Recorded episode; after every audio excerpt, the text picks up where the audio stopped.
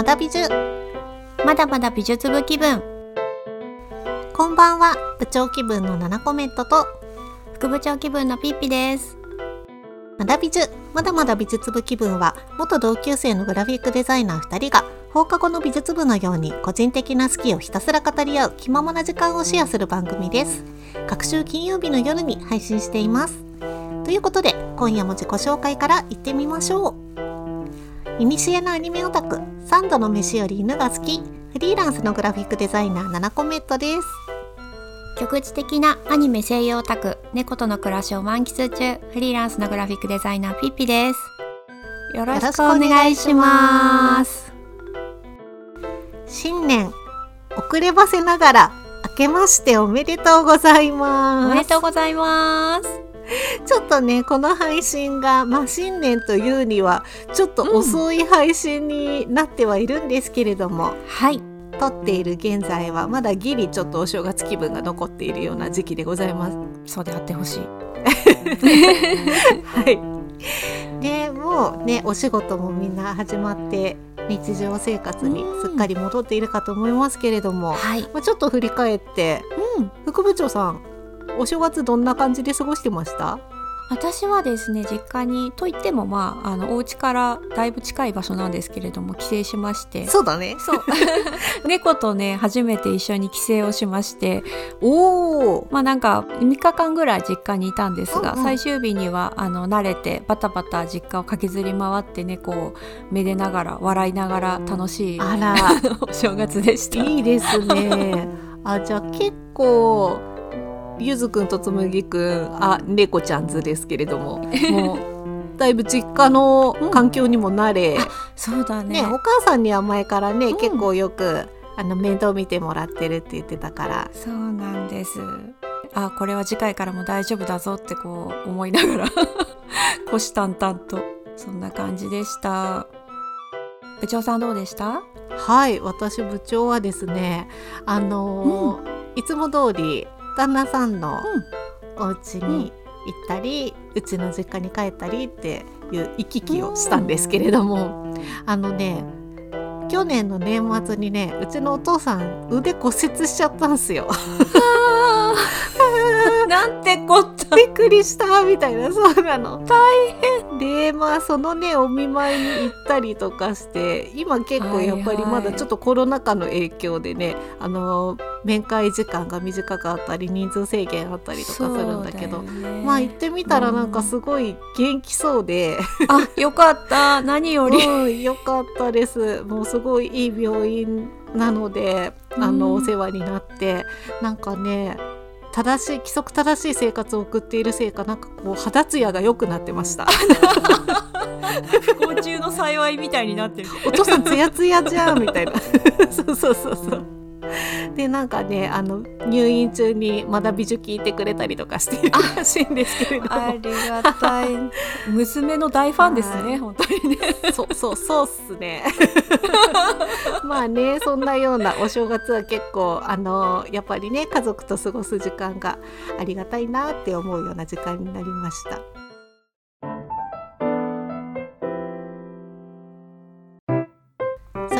本日のテーマいってみましょう。毎回一つのテーマについて7コメントとピッピが好きをひたすら語り合います。一緒におしゃべりする気分でのんびりお聞きください。ということで本日のテーマは「言ったもん勝ち2023年にやってみたいこと」うわーあはい2022にじゃない 2023年が明け新たな気持ちでスタートしている方々も多いのではないでしょうかはい私もちょっとね引っ張られてましたね去年にね 大丈夫。はい、新たな気持ちでスタートしたいところです。はい、そんな新年最初の配信のテーマは2023年にやってみたいこと。お寄せいただいたお便りのご紹介に加え、私たち2人の今年についてもたっぷりお話ししていきたいと思います。ということでよろしくお願いします。お願いします。はい、では早速、えーお便りを4通ほどご紹介するところから始めたいと思います。はい。ではまず1通目のお便りラジオネームほこさんこんにちは今年やってみたいことそれは一人旅です。気ままに好きな場所で過ごしてみたいなと思っています。昔からやってみたかったのですが一人で食事特に夕ご飯をすることが寂しい気がしてどうにも踏み切れず。お二人は一人旅の経験はありますか？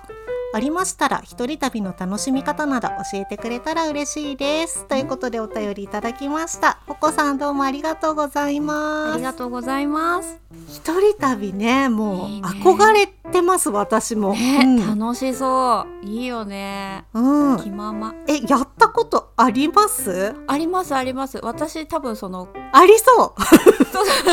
このね私寂しいとかっていうとこが多分バカになっちゃってて、なんか あんまりそういうの感じない。バカになっちゃう人なんで。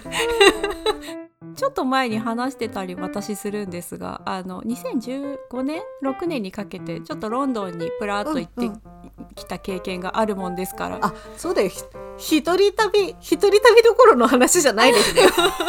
まあ一人旅に近いところではあるんですけど。ああもう暮らしちゃってますもんね、そうそうそう。楽しいですよ、うん。あとなんかあの個人的には夕ご飯っていうところは確かに一人だと寂しいって部分もあるかもしれないけど、うんわかるよねこれね。うん、でも食材のあの味をかみしめられたりとかああなんかそういう部分を考えたりしたらうんうんうん。寂しいっていうよりは食事を単純に楽しめるかもしれないって拝見してて思いました。なるほど。確かに、うん。人とお話ししないから目の前のお食事に集中できるってことだもん、それはそれでいい楽しみ方って思ってくれたらいけるかもしれない。そうだねそうだね 部長さんは？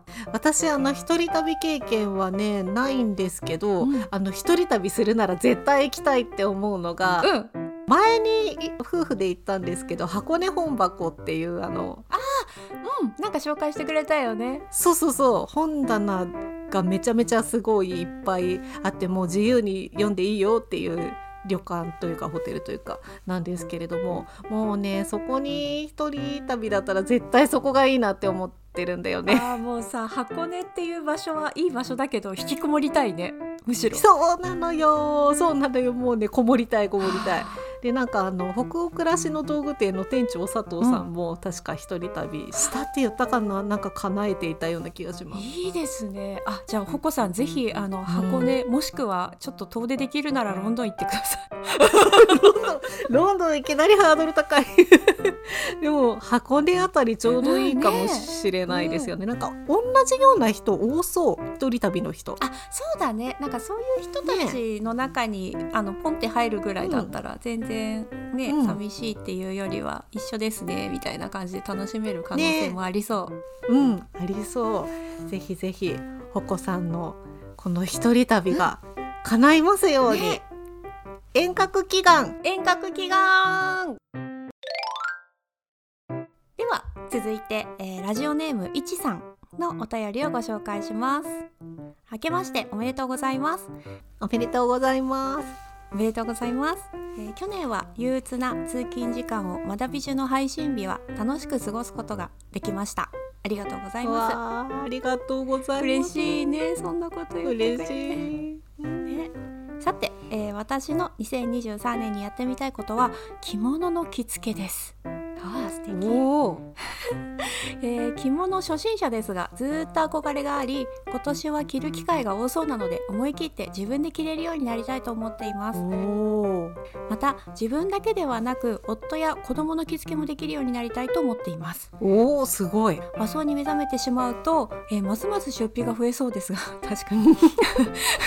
大人のたしなみそして新しい学びとしてチャレンジしたいと思います。今年も学び中を楽しみにしていますということでいちさんお便りありがとうござありいます。がとうございます。いや着物の着付けですよ部長さん、ねえ。しかもそのご自分だけでなく、あの旦那様やお子さんにも着させてあげたいという、この優しいお気持ち。いやですね。素敵。私やっぱ日本人に生まれたからには着付けしてみたいってやっぱり一回は思うよね。うん思いますね。着れたらかっこいいし。かっこいいよね自分で着本るねかっこいいよね。さっと着たりしたらわーって思っちゃうあの私おばあちゃんが結構着物を持ってる人だったみたいで実家にそれこそお正月でいっぱい着物見たんですよ。えー、すごい。でもああもうこれ着れないなとか思ったりとかして諦めてたんですが、うん。いちさんのこのお便りを見てあー私もなんかちゃんと着れるようになりたいなって改めて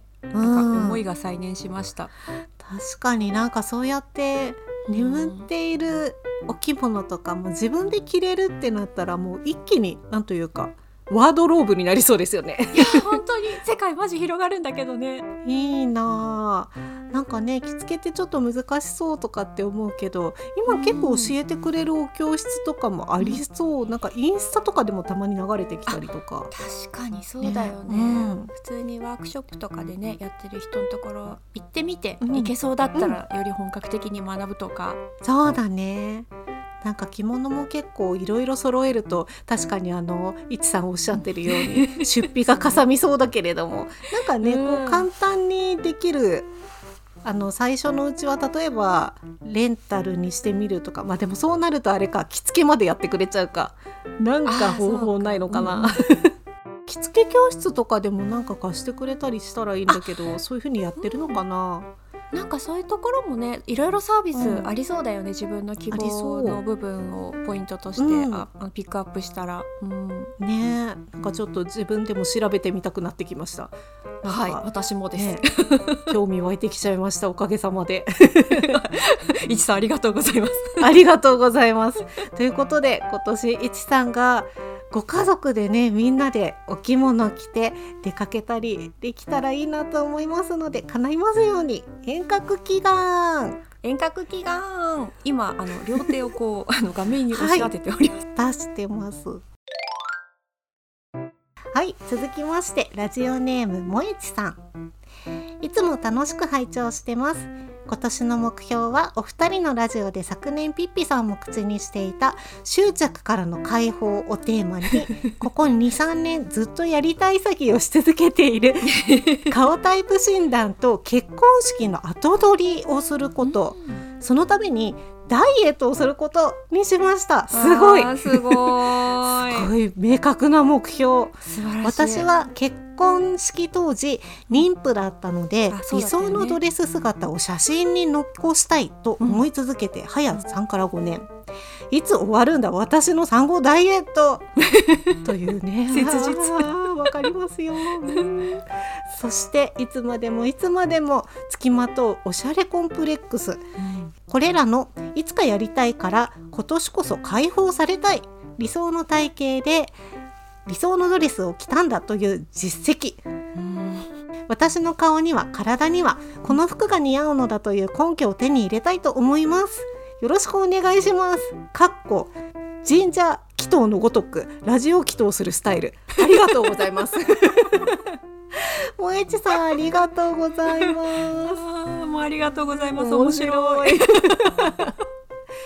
お二人の今年の目標を伺うのもとっても楽しみですと言ってくれています。ありがとうございます。ざいやこれすごい、なんと明確な素晴らしい目標なんでしょう、言葉にできてるのが素晴らしいよね。すごい。もうまとまってますよね。あの、ね。なんというか そのダイエットをするっていうことの目標って絶対に具体的じゃないと多分続かないじゃないですか。本当そうだよね。これ本当にね。明確でいいよねうん。すごいよね。全部つながるもんね。顔タイプ診断で似合うドレスとかも分かってでそこに合わせてあこのドレスを着るんだっていう気分を高めてダイエットをするってすごくないですかこれ？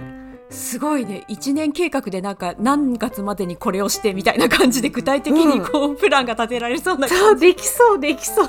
でさらにね感銘を受けたのはこのねあの執着からの解放をテーマにしたいということで、あのいつかやりたいから今年こそ解放されたいってなんかそういうのすごいわかるなと思って。そうだよね。わかる。もう楽になりたいみたいなこうもうこれはやったもういいみたいな感じになりたいっていう、ねえ。いやーこれやったら結構変わりそうかもね。萌市さんのそのウェディングフォト見たいですね。きっと素敵でしょうね。うん。もうこれはねなんかもうきっと叶うだろうっていう匂いがプンプンしてきてあんまり心配することないのかなと思いますがよりはい。素敵に輝きますように萌ちさんが、はい。えー素敵なドレスを着て後取りができますように、ということで遠隔祈願。遠隔祈願頑張って萌ちゃ頑張ってでは続いて最後のお便りになります。はい。ラジオネームももじりダイアリーさんからいただきました。あありがとうございます。ありがとうございます。えー2023年はプライベートで新しいことを始めたい。です。おー。いいですね。うん。えー実は1月から仕事が変わるので十分変化の年なのですが未経験の仕事でたくさん壁にぶち当たりそうなので別のことで壁を越えて全体でプラマイプラスにしていきたいなと。プラマイプラスいいですね。面白い考え方、うんうん。えー歌を歌うとか英語を聞く習慣をつけるとか心理学の本を読むとか友達を増やすとか2人みたいにラジオを始めるとか。うわいいですね。いいですね、えー何からやろうか未定ですが何かは始めちゃいたいです結果的になんかちょっうんうん。と自分を好きになりたいなと思ったり。超わかるこれ。わかる。今年もまた美女聞けるの楽しみにしています。ということでももちりダイアリーさんありがとうございます。ありがとうございます。はあ共感しかないけれども。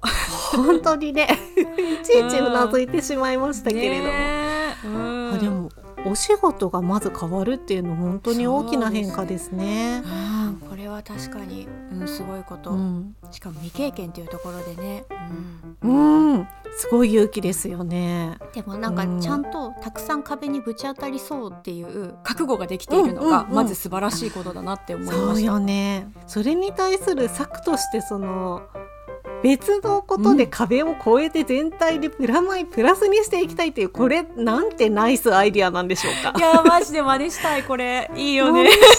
いいいですよね。うんうん、なんかあの、ねラジオを始めるとかっていうのを書いてらっしゃるけれども、おすすめです。いや本当に。うんすごいいいよねこれ、うん。あの本当に私たちも始めちゃいたいですっていう気持ちでこう始めちゃったらここまで続いてるみたいなところもあるので。あ、本当に。うん、始めちゃいたいって気持ちを持ち続けてればここに書いてくれてること何でもいい気がします。うん何でもね歌も英語も心理学も本やお友達何でもねいいですよねこれ。じゃあ桃尻ダイアリーさんが新しいことを始めて、えーちょっと自分を好きになっちゃうように、うん遠隔祈願遠隔祈願ババババババババ効果音出た。はい なんだろう最後 何が出たんだいい感じ。すいません、いい気だと思います。はい。はい、皆さんお便りどうもありがとうございあます。りがとうございます。す。いや、なんかね、うん今回あのお便りをくれた皆さん、はい。前に夏の会の時にもお便りをくれた皆さんなんですよ。ああもう本当にいつも支えてくださりありがとうございます。本当にありがとうございます。もうなんかね本当にありがたい。なんかさ、うんあのよく深夜のラジオ番組とかでお便りコーナーがなんかあのいつものメンバーで持ってたりとかするじゃないですか。わかるそれ。そういうの憧れてたんですけど。ありがたいと思ってそれ見たいって思いました。いやー嬉しい。これ次回もこう固定メンバーという形でこう信頼をと実績のある方々になりそうですね。あの無理はしないでくださいね。あ失礼いたしました。脅迫ではございまあせん。のだ大丈夫です。脅迫ではないです。そしてあのご新規様もいつまでもお待ちしておりますので、これ聞いて今度は出してみようかなって思った人はぜひぜひいつでもお待ちしております。はいまたお便り企画やりたいと思います。はい、そして次はですね、部長と副部長の2023年にやってみたいこともちょっと発表してみたいと思います。じゃあそれぞれ3つずつあるのかな？どうしようか。1個ずつ発表してみますか。はい。じゃあその1、えー部長はね家づくりです。でかいビッグプロジェクト。実はですねあの去年の、えー、と終わりの方からですね家づくりを始めておりましていいですね。うん。注文住宅でお家を建てるんです。大人になったもんだ。聞く限りめちゃくちゃ羨ましいけど大変そうだね。そうな。いやーねでももうここで楽しむもう一生に一度のことだと思いますので、もう我が家にとってはお金があればね、うん。あの 3, 3回ぐらい家とか建てるんでしょうか分かりませんけれども。はい。あの最初にして最後のことだと思っておりますのであのクリエイティブ脳の半分は持っていかれているんですけれどもしっかりあのやりきって、うん。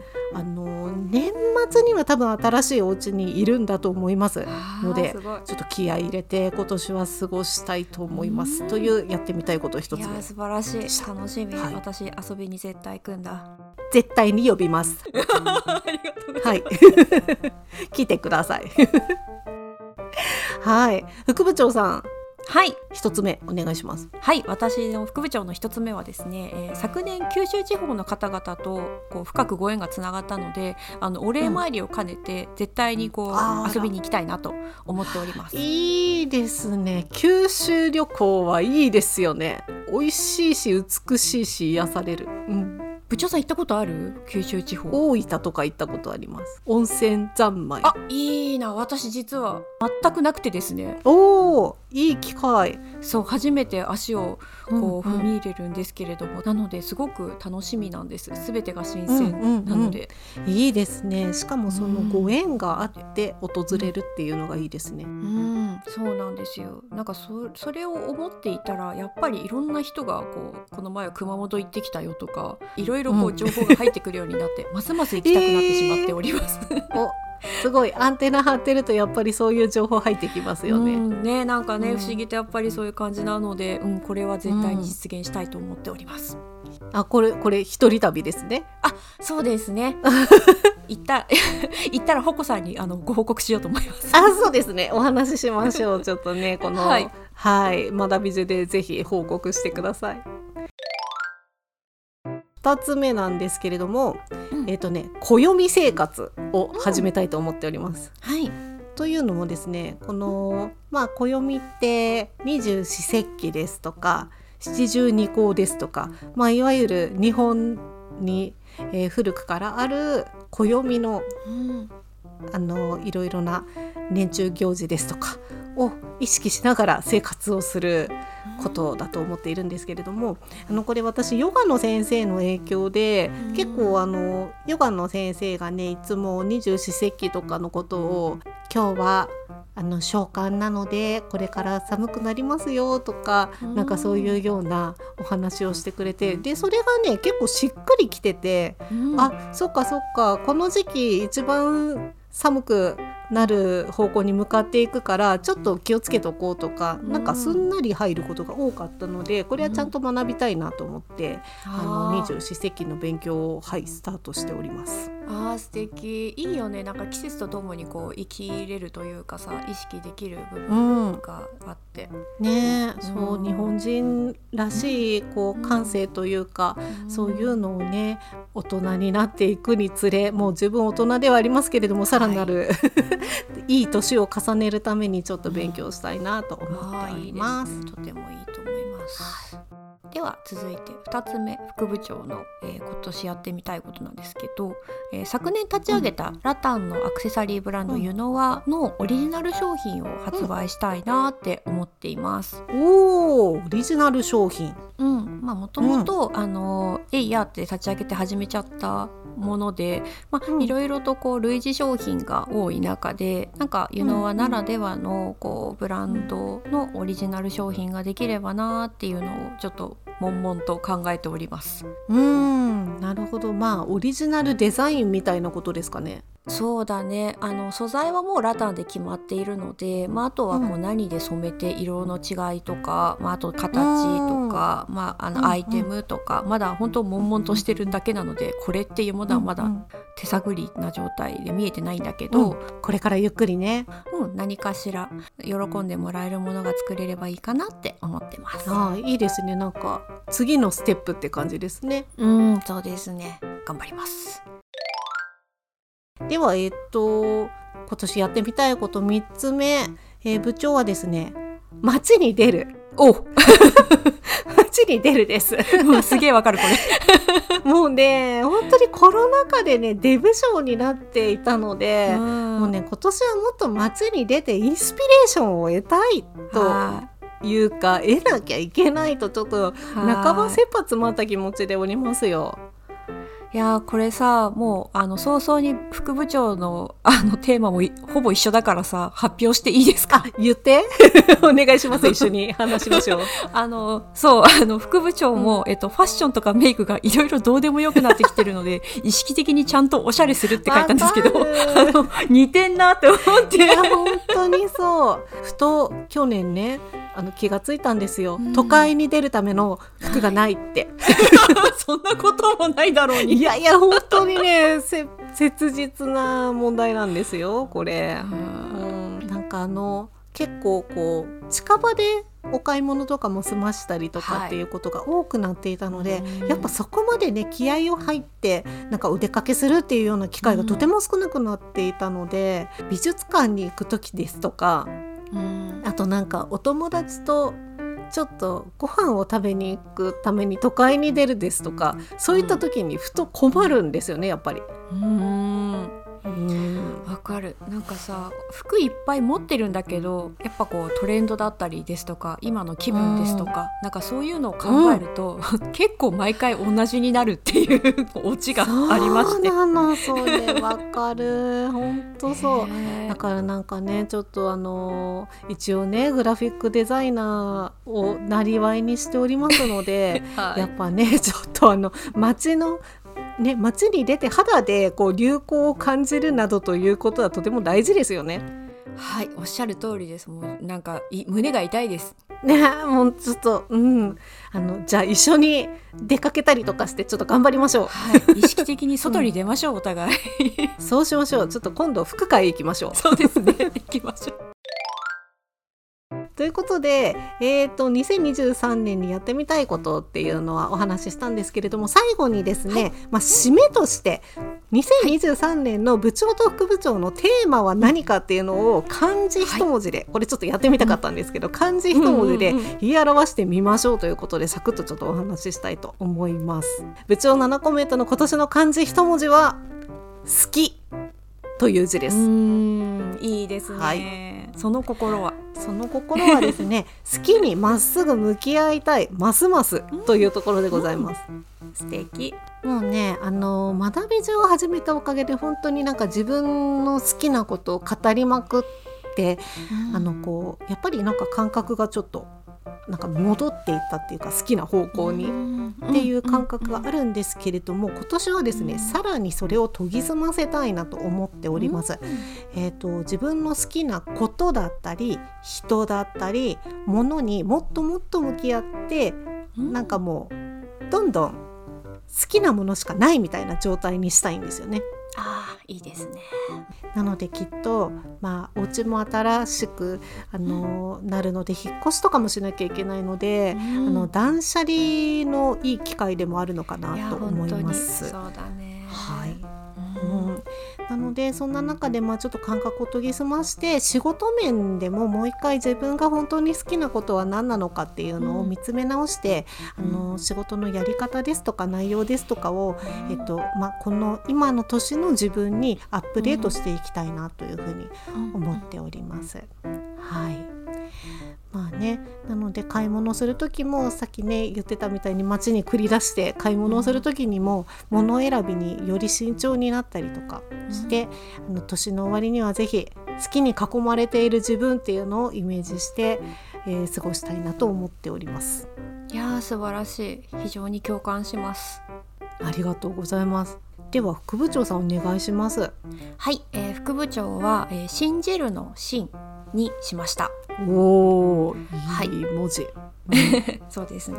えーまあ、私はその思いとしてはですね、あの自分の才能やセンスをちゃんと信じるところからまず始めたいなっていう思いがあって、うん、この言葉にしました。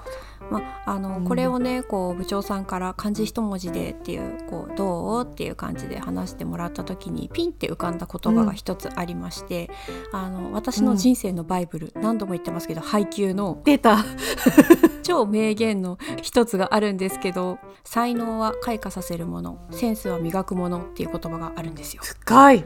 なんかねまさにそうそんなイメージが湧いてて、うん。なんかそこにこう秘められてる言葉ってこう自分には何もないとこううん。深掘りとかもしないでざっくりラッピングしないで、うん。自分にはあるって信じて、うん。才能だったりセンスだったりっていうのを開花させて磨いていきたいなっていう部分ですね。なるほど。なんか今深く染み入りました、そう。本当に配給怖いんだよこういう名言がね。ねこうオンパレードなので。すごいバレーボールの漫画ですよね。えそうですよ。すごい バレーボールなんだけどバレーボールではないみたいななんかよくわかんないけどそんな感じ。じもう素素晴らしい名言ばかりなんです。そう。まあそんなこんなでねこう昨年は独立だったりとか、うん。そのさっきもお伝えしたユノワのブランド立ち上げなどいろいろ始めたので、うん。まだまだもう2年目というかこれからなので私は、うん。こう自分を信じて今年も進んでいきたいなっていう気持ちもこもっております。うんあとねあの自分の直感とか感性とかも信じるっていうところもそこに含まれていてより楽しくワクワクする方になんか変に考えすぎて悩んだりこうストッパーかけたりして、なんかそのワクワクとか楽しい気持ちを濁さないようにしたいなっていうのを思っています。なるほど。また染み入りました、うん あなんかでもあの部長さんがさっき言ったこの研ぎ澄ますっていうような感覚に近いのかなっていうのはすごく思いました。言い換えただけかな、まあ、私もねこう今年で、うん、40歳という節目を迎えるので、はい同い年、うん、お互いうん。あの洗練された大人の女性としての第一歩をこう踏み出していければなと思っております。素晴らしいまとめです。最後なんか私もまとめてもらったみたいな気分です。いやいやいや巻き込んだだけみたいになってるけいど。やいやいやいや巻きもう長いものに巻かれたいですもう。はいということで、えー今年のやってみたいことから最後今年のテーマについてとかもお話ししましたがなんか皆さんのね目標とか聞いてなんかこうパワーをいただいたというかすごいいいうん年明け最初のテーマだったかなと思います。本当になんか勇気づけられたし、うん。私も頑張ろうって思いました。じゃあ最後に自分たちに向かっても今年の目標が叶いね。ますように、はこれ遠隔なのかまあいいや。遠隔祈願。遠隔祈願ボボボボボボボボ部長さんへ副部長さんへボボボボボボ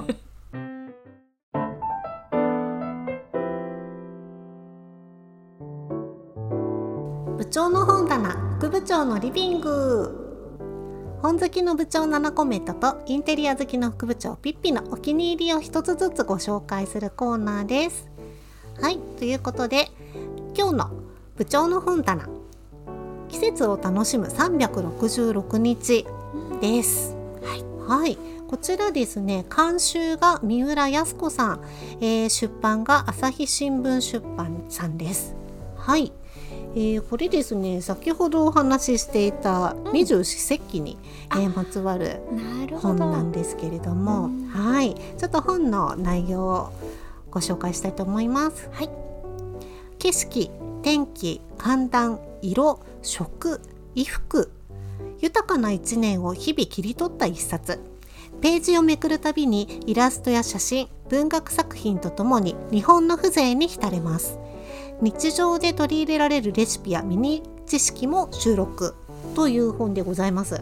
はい、えーとねまずこれすごい分厚いんですけど季節を楽しむ。366日って言ってるだけあってもう1日1ページあるみたいな感じなんですね。えー、素敵。うん。なのですごい分厚くなってるんですけれどもえっ、とね、さっきお話ししたその二十四節気や七十二候を意識した暦生活のためにということであの、うん。今年最初に買った最近買った本なんですよね。縁起がいい。うん。はい。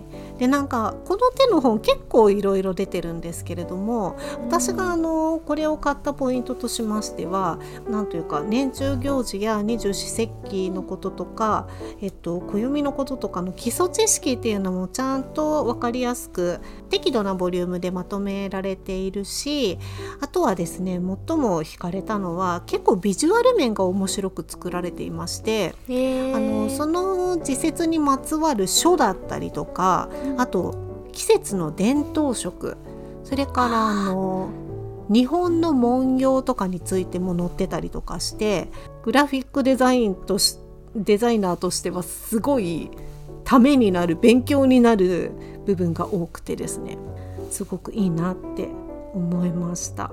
でまあなんかこの分厚いんですけれども1日1トピックスで掲載されているので毎日めくりながら1年間かけて楽しむことができる本かなと思います。へえちょっと今あの URL をから飛んで見てるんですけど、うん、本当になんか、うんうん、うん、エディトリアルが綺麗だね。読みやすい。はあそうなんです、よくぞ気づいてくれました。そうなんですよ。なんか見ててすごいストレスがない美しいあのエディトリアルなんですよね。文字組みとか、うん、あと写真のレイアウトとかもすごい綺麗で、うん、あのすごくね気持ちがいい本なんですよね。これなんて言ったらいいんだっけ？A4 のこう横横でこう開くっていうねあ横長なんですよね。そうそうそう。横長です。そう、うん、そのレイアウトがめちゃくちゃ美しいですね。うんすごいね。気分が上がります置いとくだけでね。でこの本のあの初めにっていうところで一番最初に書いてある言葉がですね、はい、なんてみずみずしい感性って書いてあるんですよ、はあ、みずみずしい感性って思って。欲しいみずみずしい感性。ねえみずみずしい感性欲しいわと思って。でねその言葉に続いて、うん、この本を作りながら先人の豊かな感性に改めて脱帽し季節を楽しむ文化を嬉しく思いますっていうふうにあ。の書かれてるんですね。この、えー、監修をなさっている三浦さんが。はあと思いました。そうだわ私たち日本人だからみずみずしい感性持っているだろうよと。もっともっと。これ知らないの？寂しいね。知っといた方がいいねこの知識ね。確かに、うん、知ってると豊かになる、うん、あの気持ちが豊かになるというか。うね、うん、うん。あとなんか人とこうお話ししたりする時にもこう話のネタにもなりやすくてすごくいいなっていうふうに思いましたね。えー、続いて、えー、副部長のリビングからヒノキの鏡餅をご紹介します。うんえー、こちら園部産業株式会社さんっていうところが、うん、まあ、作られてるブランドの園部というところが作られています。うんうんうん、概要です、えー、毎年お正月になると玄関に飾る鏡餅。本物のお餅で作った鏡餅は長く保管できないところが難点です。そこでその年だけの使い捨てではない経年変化も楽しみつつ末永く使えるのが今回ご紹介するヒノキの鏡餅ですということで、まあ、あのヒノキっていうだけあって素材は全てあの国産の木材が使われた、え鏡餅になるんですけれども、これがですねすごく考えられていて、うん、2段のお餅部分が、まあ、木なんですけど白っぽい木を使ってて、ヒノキ。でみかん橙ですね、そこの部分はちゃんとオレンジっぽい色の,、木を使っててケヤキ、で葉っぱはほうの木。あ木の色なんですかこれ？そうなの。これね着色してないんですよ。なるほど、うん、あすごい。そう、うんあとお餅を敷いてる台座があるんですけどそれがくるみの木ということで4種類の木材を使用してそれぞれの色合いを表現してる。で着色はしてないのにちゃんとお餅や橙に見えるのがすごいという一品でございます。めっちゃ見えます。そう見えるよね。すごい。でさらにさらにねあの機能性にも気を配られていて使われている素材は耐湿、うん、湿度ですね。あと耐水性がよく丈夫なんだって、うん、で防虫効果と菌のの繁殖を防ぐ作用もあるのでやっぱこうシーズンオフであのしまわれる期間が長い季節の飾り物なので、うん、それに適している素材なのも嬉しいところです。うん、なるほどでさらにさらにねあの収納部分も機能的で、ね、うん、お餅部分の形状がこう裏側がお椀状にお椀型になってるのでそこに、うんうんうん、あのち大きいお餅の1段目のお餅の中に2段目のお餅入れられる。でさらに2段目のお餅の中に大体入れられる入れられるという入れ子式のようになってて入れ子式。重ねてコンパクトに収納できるっていうのも考えられています。えこれいいな。そう 素晴らこしれい実は出会ったきっかけがねあの去年あの園部産業さんのこう、代表作品っていうのが名木碗っていうあの木の器なんですがその商品写真うんうん。を私が、あのインスタで撮ってアップしたらそれをあの使いたいってあのうん。園部産業さんが言ってくれてでそのお写真をあの提供したのがきっかけでつながりができまして。あら素敵なつながり。そうなんですよ。これ私いただいたのはサンプル品なんですけどお譲りいただいたんですよね。あそうなんだ。クリスマスにそう突然なんかあの宅急便ですって来てびっくりしたっていう あのエピソードもあるんですけど。それはびっくり。嬉しい。そう。なので私いただいたやつはねあのサンプル品だからあの本製品よりも木目がワイルドですって担当の方が言ってくれたんですけど。へえそれはそれでいい。そうなの。そこも含めてなんかうん私はもう大満足だなっていうのでなんか長くめでていきたいものがまた増えたなっていうところでありがたいお話でした。これいいな私あのちょっとこういう鏡餅のうん何かこう飾り物としての鏡餅欲しいなって毎年思ってるんですけどなんかガラスのやつとかちょっと検討したことがあったんですが、あーこのヒノキの佇まい温かみがあってすごくいいですね。そうすって馴染みましたねインテリアうに。ん。なんか北欧っぽい感じの雰囲気も漂わせつつ、ちゃんと和風な感じなので、まあ、いただいたからにはもう大切に扱うしかもう恩返しすることがないので、大切に使おうと思って。うん、それもいいご縁だと思います。